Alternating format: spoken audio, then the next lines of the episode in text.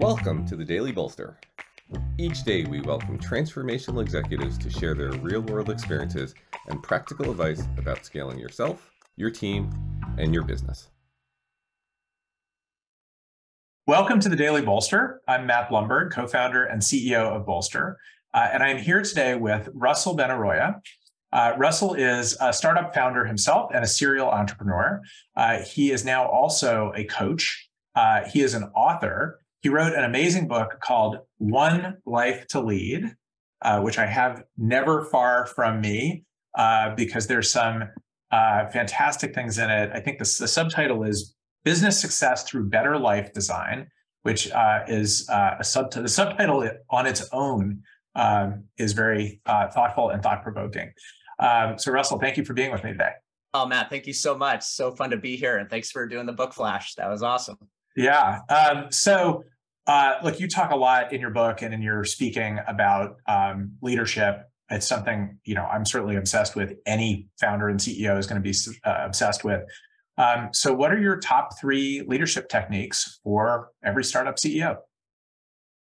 Great question. The the journey of startup CEO is so full of roller coaster ups and downs and mind benders. I want to share three techniques primarily around self-management of those ups and downs. So the first one is that you choose your belief bubbles. You choose your belief bubbles. What I mean by that is when we ground our stories, the stories that we manifest in our head with facts, we can realize that there are so many different stories associated with a fairly finite set of information that doesn't have meaning until we apply meaning to it. So, for example, if you lost that deal, you hired that wrong employee, you nailed that deal, or you launched a new product that didn't quite get the traction you were looking for, we tend to spin up a story in our head about what that means about us, the business, our future. And they're usually stories that aren't in service to us. So imagine you close your eyes and you see all these bubbles around you of potential stories around those set of facts. There are equally positive stories that you could choose. And that's your choice. Choose your belief bubbles. I love it. I love it. I remember. I think you you and I both know Rand Fishkin in common, yeah. and, and, Rand has been on this uh, on the podcast a couple times. He wrote a very powerful blog post years ago called something about like the narratives we tell ourselves. That's very much in line with that. So I love that as your first uh, leadership technique. Um, be mindful of the bubbles. Uh, what's number two? Number two is realize that it's a get to. Realize that it's a get to. Hmm. So 11 years ago or so, I'm sitting. I was in a in the TechStars program, and I was sitting in our managing director's office, and I had a situation happen to me that was very scary for me and very unfavorable from a business standpoint. And I'm lamenting, and I remember I'm getting emotional with, with my managing director, and he looks at me and he says Russell, it's a get to.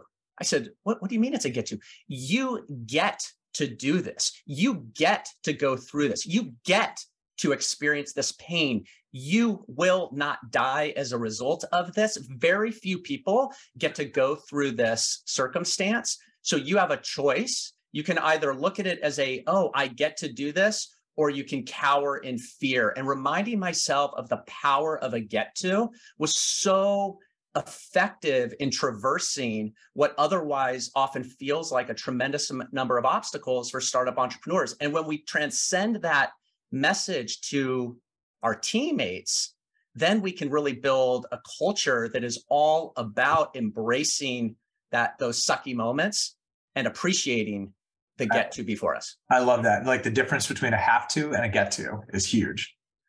Totally. Uh, all right. And what's number three? Okay, the, the the last one is a little less around mind mind trick activity. So first two are definitely mind management for leadership, which I think is critical. The third is a little bit more tactical or practical, and that is build your company on a foundation of principles, on a foundation of principles, and reduce the emotion. What I mean by that is it's not enough to just have some values that you we put on a wall. Principles embed the behavior of you and your teammates into the culture of the organization for not only how you interact with each other, but also how you interact in the marketplace. Let me give you some examples. If you believe or live a principle that is, we make and honor commitments, and we document what that means and how we execute, that becomes a pretty powerful mantra. If you have a principle that is it's okay to make mistakes. It's unacceptable not to learn from them. And you embed that into the culture of the organization. Then when mistakes are made you spend less time on the mistake and more time root causing the why and affecting systemic change. And it's not an, an emotional thing. Or if you're trying to build a repeatable service that can scale you might have a principle that is relentlessly pursue the creation of an impossibly perfect machine. And then your whole culture is built around the concept of machine building. So the power of principles mm. is the most effective way to create a connected bond around a set of guidelines or behaviors that everybody can rally around. I love that last one. I think it's um, the the add I would have or the build I would have is it's it's also about the articulation or the visualization of it um, which maybe puts it back into the realm of the mind a little bit. So, yeah. Um, anyway, um, fantastic. Three great leadership techniques for CEOs. Russell Benaroya, thank you so much for being here. Thanks, Matt. Have a great day. Thanks, everybody.